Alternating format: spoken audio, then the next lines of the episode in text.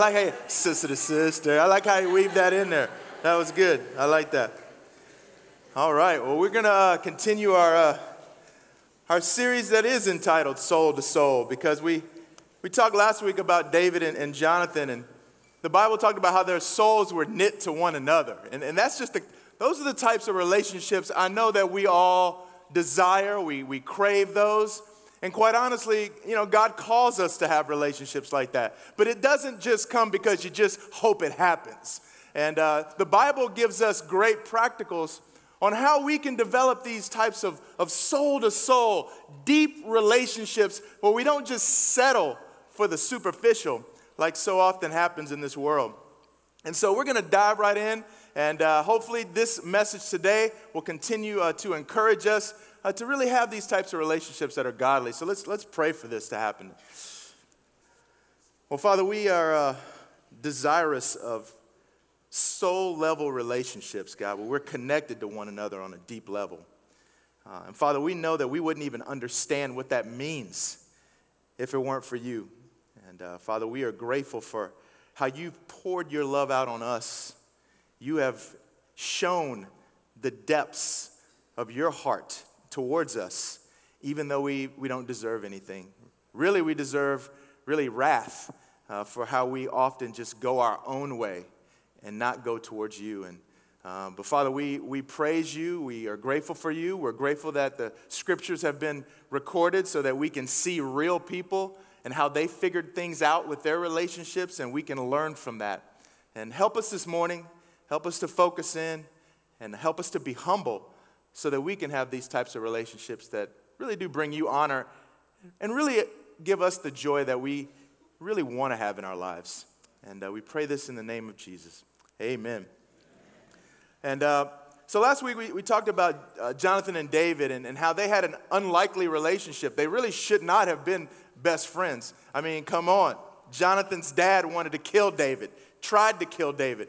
Uh, they, they shouldn't have been buddies. Uh, Jonathan was second in line to be the king, and here comes David just rising up. Jonathan should have been totally jealous. They should have been total enemies, but that's not what happened. And they had a deep relationship with one another. And we talked about that last week. It was intimate, it was intense. And, and uh, today's message really is born out of a moment, or really a few moments, but one, one of the moments that happened between Jonathan and David. And we'll look at something that, that transpired between them in, in 1 Samuel chapter 20.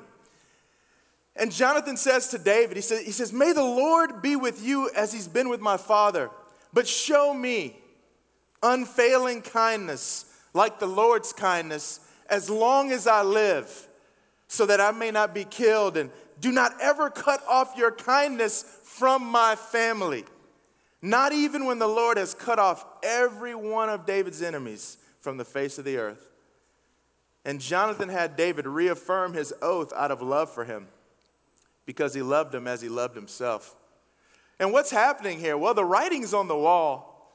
You know, Jonathan knows that his dad, Saul's on the way out. He knows David's going to be the next king. And he's basically saying, Look, David, Please don't cut off the kindness to me or to my family. But why would Jonathan say something like that? Well, you know, if you know anything about this time period, if a new king comes into power, a lot of the times any existing family members of that old king get wiped out. And that was a very common practice. The new king comes in, he literally eradicates the family line of the old king. He doesn't want anyone to come close to trying to vie for his throne. And so that was a normal practice. So Jonathan's like, look, man, I know that's what happens in the world, but man, hey, man, please don't cut off God's kindness that I know is in you. Show it to me and show it to my family. And they reaffirm this oath. And and again, even in this moment, we just see the nature of David and Jonathan's intense relationship. It was really based on, on their faith in God. And they both honored God in their own individual lives, and it helped them to honor God within their relationship. And uh, they weren't sentimental with one another. They, they, even, if, even if family members got in the way of their friendship, they wouldn't let it happen. And that's the type of love that we need to have for one another. Uh, so the story, excuse me, the story goes on, and and unfortunately, we get to this part. On the third day, a man arrived from Saul's camp with his clothes torn and dust on his head. And when he came to David, he fell to the ground to pay him honor. Where have you come from? David asked him. I've escaped from the Israelite camp. Well, what happened? David asked. Tell me. The men fled from battle, he replied, and many of them fell and died. And Saul and his son Jonathan are dead. And this broke David's heart. And he literally wrote a, a song with many verses, and he kind of concludes the song with How the mighty have fallen in battle. Jonathan lies slain on your heights. I grieve for you, Jonathan, my brother. You were very dear to me. Your love for me was wonderful, more wonderful than that of women. What a powerful, powerful statement. And I really believe that these are the types of relationships we should have with one another. I appreciate in the church, we do call each other brother and sister, even though we're not blood related. And that's what it should be all about in God's family. And this is the way it can happen in our own relationships. We can feel this connection with one another where we're like family. And even David takes it to another level. He's like, man, Jonathan, our, the relationship I had with Jonathan, it was so intense. I mean, it was the companionship, the camaraderie, the love, the, the, the affection that we shared for one another, vulnerability that we had for one another. It was, it was gratifying. It was even greater than, than love for women. And I think that's the type of, of, of power that we can have in our friendships. And I hope we, I hope as men we can desire that in our friendships with other men. And say, man, I want that type of gratifying relationship. And you know, sisters with other sisters, like we should have that.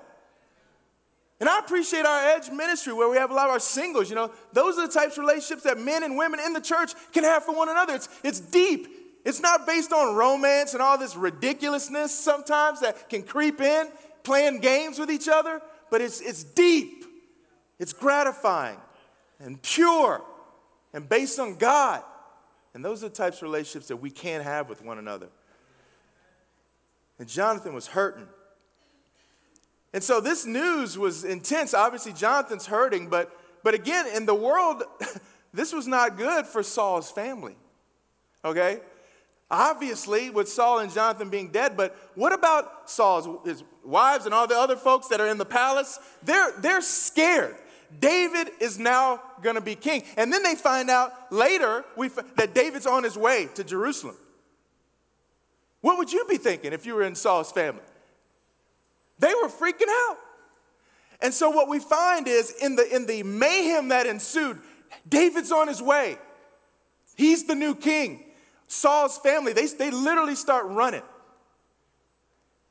And we find out in 2 Samuel 4 that Jonathan, son of Saul, had a son who was lame in both feet. He was five years old when the news about Saul and Jonathan came from Jezreel. His nurse picked him up and fled, but as she hurried to leave, she, he fell and became disabled. And his name was Mephibosheth. So that's, that's where we, we learn about Mephibosheth, who he takes, must have been an intense, terrible fall and obviously, they don't have time to go to Wellstar and go to urgent care and get a nice cast. And they are on the run, right? And so, surely the, the wound didn't heal properly, and there you go. And so, this is who Mephibosheth is. And that, this is the, the topic for today, really, just, just this uncommon friendship from an unbreakable bond, just really this relationship between David and Mephibosheth that we'll look at today. And when we, when we, when we find David, when he gets become king, and you read those like first 10 chapters of Second Samuel, I mean, David's on the rise, man. I mean, everything he touches turns to gold. I mean, he, the Bible just talks about Saul's family's going down, David's going up. I mean, he's becoming more and more powerful. God's with him. God even makes a promise to him that really results in Jesus being born. I mean, he's like, you from your line, David, your kingdom will endure forever. You know, I mean, he's winning every battle. I mean, David, you can't, you can't get any better. And at the height of this ascension for David, at the height of it, really, in a lot of ways, David asked, man, Is there anyone still left in the house of Saul to whom I can show kindness for Jonathan's sake? Kindness. And then uh, the, he finds out there's a, a servant named Ziba and, that might know. So he, he calls Ziba and asks Ziba, Ziba, is there, is there no one still alive from the house of Saul to whom I can show God's kindness? You see, this is something I think we need to learn in our relationships. We need to learn how to show God's kindness to this world. Why, Jeff? Because you're made in the image of God. That's what He created you for to be a representative of, of Him on this earth. And kindness needs to be shown, it's got to be an action. It can't be, I have sentiments of kindness within my heart towards this person, and I'm going to ponder them for quite a while. And hopefully, maybe through spiritual osmosis, they will get that, but I'm just going to keep it in my heart. No, that's not how it works. God's kind. Because you know what? Sometimes Jeff's kindness, the meter is closer to E than F, if you know what I'm saying. If it's about Jeff's kindness, you're not always going to get a, a good dose. But if I'm trying to show God's kindness in this world, wow, what does that mean? It means loyalty, it means uh, uh, mercy. It means that, that just that loving kindness, you know, that, that's all mixed together. It's hard to even define it in English words. And if you were here a few months ago, Brother Carrillo did a message about chesed, God's kindness. That's what we're talking about here. And it's for Jonathan's sake.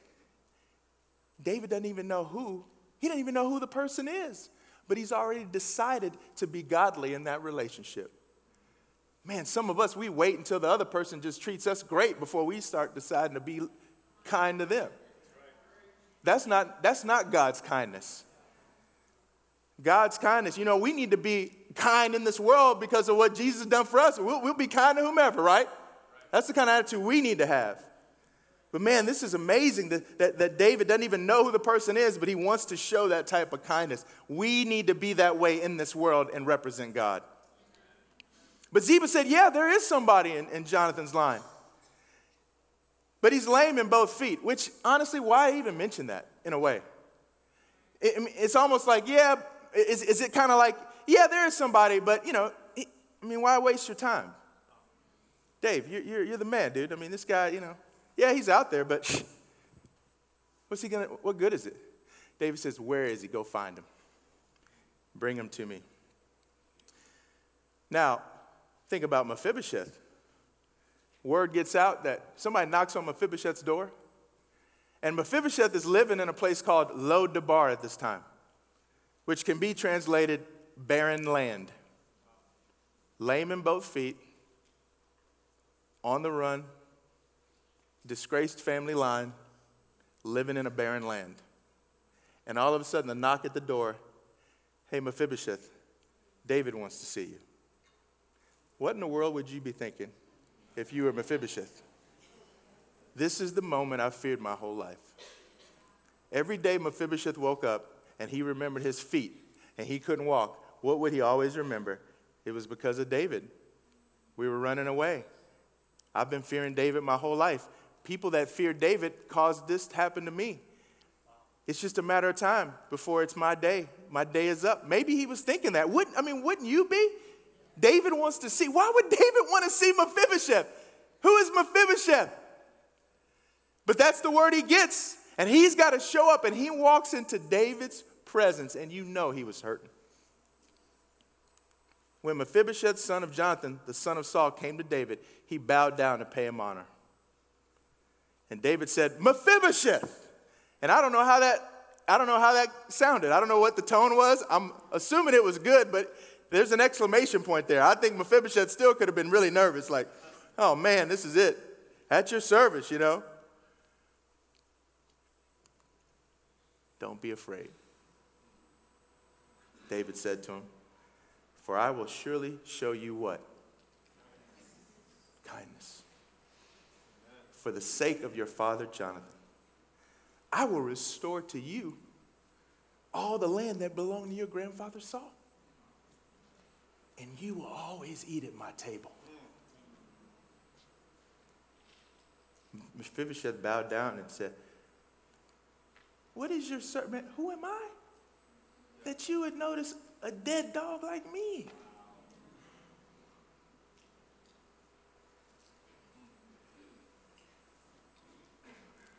What has Mephibosheth done to earn this moment? Not one thing. Not one thing.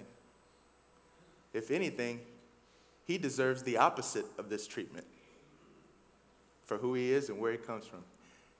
Mephibosheth didn't earn this privilege, it came from the goodness of the king, the kindness of the king. And I think Mephibosheth is blown away because he knows who he really is.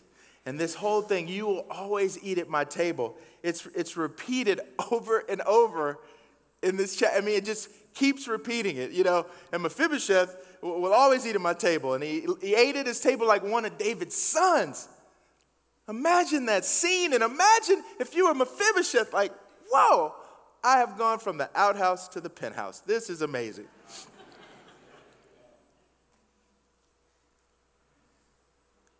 But the next time that David and Mephibosheth meet, things are a little bit different.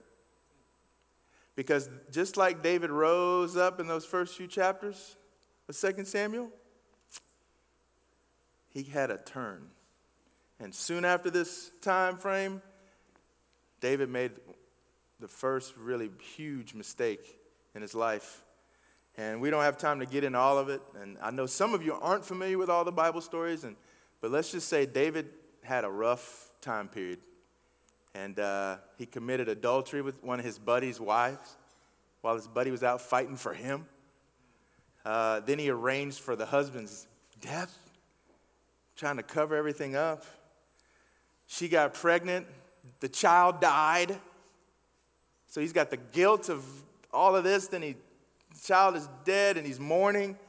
Then the, then the madness even continues. He's got multiple wives, so he's got, you know, he's got kids that have the same dad, obviously, but different moms. And you got one side, got one son that falls in love with his half sister. And she's like, dude, what are you doing? We're, ha- you know, we're too closely related. What are you talking about? And then he just rapes her. What? And then her real, you know, her full blooded brother finds out about it. And he waits a couple years and just lets it stew and waits a couple years and kills him. I mean, this is all in David's. I mean, this is happening in David's family. And then Absalom, of his own sons, Absalom, basically steals people's hearts away from David and, and, and connives and, and gets people's loyalties. And David doesn't notice it. And all of a sudden, Absalom has gotten all these people around him and declares himself king. And David literally has to run for his life because Absalom's taken over. And so, literally, David's getting everybody together and they are leaving Jerusalem. The king, David, is leaving Jerusalem because his own son has taken over. I'm talking, this is madness, right? And literally, as he's on his way out, fleeing, he runs into good old Ziba. And the king said, Hey, Ziba, hey, where's Mephibosheth, man? And Ziba said, Oh, he's staying in Jerusalem. You know, he, he thinks today the Israelites will restore to me my grandfather's kingdom. And then the king said to Ziba, Well, all right, well, all that belonged to Mephibosheth is now yours. I humbly bow, Ziba said. May I find favor in your eyes, my lord the king. What if you were David right there? How would you be feeling? After all I did for that dude, that lame dude, man, I took him in. I showed him God's kindness. You ever show somebody kindness and it not be reciprocated? And what are you tempted to do? Act kind of rashly. All of a sudden, that God's kindness, I showed God's kindness. It, it, when, I, when I'm godly, aren't I supposed to receive good stuff back? Well, that doesn't always happen. But that doesn't mean that you all just throw away attempting to be like God in this world because we got to learn how to endure things, right? Right? That's, what, that's a godly trait. We can't be rash. I think David's a little rash right here. I think his feelings are hurt. He's emotional. He's crazy. He's on the run. He finds out the dude that he's shown all this kindness to has betrayed him. And he just makes a snap decision. All right, well, you just take all this stuff. Well, sometime later, Absalom is killed. And David gets to go back to Jerusalem. He gets to go back and serve as king again. And he's, you know, the rebellion has been squashed. And he's literally returning to Jerusalem now. So now he's returning. He's still sad. You know, Absalom is his son. I mean, he didn't want him to die, but so he's trying to come back. And now all of a sudden, all these people are, are running to, to David to, hey, David, welcome back. Trying to make good with the king that's coming back. And who does he run into on his way back into town? Good old Mephibosheth. Mephibosheth, Saul's grandson, also went down to meet the king. He had not taken care of his feet or trimmed his mustache or washed his clothes from the day the king left until he returned safely. What's up with that? I mean, did he, the shower broke or like what happened? Like he just, it, this is what people in mourning do, actually. This is what people, if they were mourning the death of someone, this is the type of stuff they would do. What's up with Mephibosheth here? And when he came from Jerusalem to meet the king, the king asked him, Mephibosheth, man, where were you? What, what, why didn't you go with me? I was looking for you, man. After all I've done, what's up? My Lord the King, since I, your servant, am, am lame, I, I, I, I, said I'll have my donkey saddled and I'll ride on it so I can go with the king. But Ziba, my servant, betrayed me. And he has slandered your servant to my Lord the king. My Lord the king is like an angel of God to me. So do whatever you wish. All my grandfather's descendants deserve nothing but death from my Lord the king but you gave your servant a place among those who eat at your table. So, what right do I have to make any more appeals to the king? What a great attitude right here, right?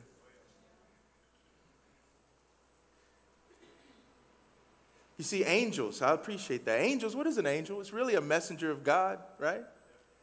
And I do believe that's what happens when we show kindness, when we show God's kindness to people, we, we are like messengers of God to them. And they feel it, guys. They feel it. And Mephibosheth's like, man, ever since you left, man, I, I, where else am I going to go, man? You, you've, been, you've been like God to me. You can do whatever you want to do to me. I don't deserve, I don't deserve anything. I deserve it. I deserve death anyway. Do whatever you want with me. And then David, you know, David says, Well, why say more, man? I, I order you and Ziba to divide the land. And Mephibosheth said, Man, let him have it all. I don't even care about all that stuff. Now that my lord the king has returned home safely, I'm good. I don't need anything else. I don't care about the privileges. I care about your presence. I don't care about the stuff that I got from being at the king's table. I just cared about the king. I love you, David. I appreciate you, man. Ziba can have all the stuff. Conniving, swindling dude. I don't even care about all that. What I care about is our relationship. It means more to me than stuff. I just want to be with you. You know, this is something I think we can learn in our relationships with one another for sure. But I think if you've been around long enough, you, you, you sense that there's way more to this story than just what's happening between David and Mephibosheth, right? And what can we learn? I, I think what we can learn from their relationship is, you know, our relationships today can actually impact future generations. I think that's pretty powerful. David and Jonathan had an intense relationship. And it was so powerful and so godly that it had impact even after Jonathan wasn't even around. Who are you having a relationship like that with now? Let's make that kind of, let's have that as a goal for ourselves. Man, let's have relationships so deep that pe- long after we're dead, people will be like, man, I, am gonna preach. You know what? You knew, did you know Jeff Hobby? You, you were Jeff Hobby's friend. Man, I'm gonna treat you like, oh, because you are connected to Jeff Hobby. I mean, well, that's amazing, right? We need to desire to have relationships that even pass the test of time, even after we're gone. I mean, I love this about the relationships that we can have in the, in the scriptures. And, and, and i still believe what we saw in David and Jonathan, even in Mephibosheth and, and, and David. Uncommonly strong relationships can be built even when people have little in common. And this is a lesson that this country for sure needs right now. Because everything in society said David and Jonathan should not have been friends. Everything in society said there's no way David should have spent five minutes on Mephibosheth. But they didn't allow social constructs to determine who they were going to show kindness to. So don't you do the same stuff. You know, this world tells you, oh, you can't be friends with these people. Guys, we don't live in a prison. You know what I'm saying? That's what they do in prison. Okay? You're this race, okay, you stay over here, and everything that happens, we're just gonna stick together. And we're gonna stick together over here, and we're gonna stick together over here. Man, don't even fall for that stuff, man. Show God's kindness to whomever, because that's what God does. And we gotta be, in, we, we bear the image of God in this world. It's up to us to show the world how to do it. And when we, when we do it like that, we become messengers of God, like angels to people. We gotta have, uh, we gotta have uncommonly strong relationships with people that we probably didn't, shouldn't according to this world. And you gotta show kindness to people. You can't just think about it. It's not about being in the right mood, it's about being connected to God. We're gonna take the Lord's Supper right now. But this story is just, if this story doesn't help you be appreciative of, see, we live on this side of the cross, don't we? We have a different perspective. We can see the whole story of Scripture. We're on a, we have a different perspective on this story, right? And I mean, in preparation for the Lord's Supper, just think about. it. I mean, we the, the power of this story on this side of the cross is you are Mephibosheth. I am Mephibosheth. Pure and simple. You're fallen, you're broken. And Mephibosheth, even his name, it hints at shame. It's like son of shame, some, some translations. You live in a barren land in darkness until the kindness of the king helps you to get into a better place. We're Mephibosheth. And like Mephibosheth, we need to always have that mindset I don't deserve nothing. And don't you get so enamored with the privileges of being a child of God that you start to love the privileges and the benefits more than the king that has given them to us.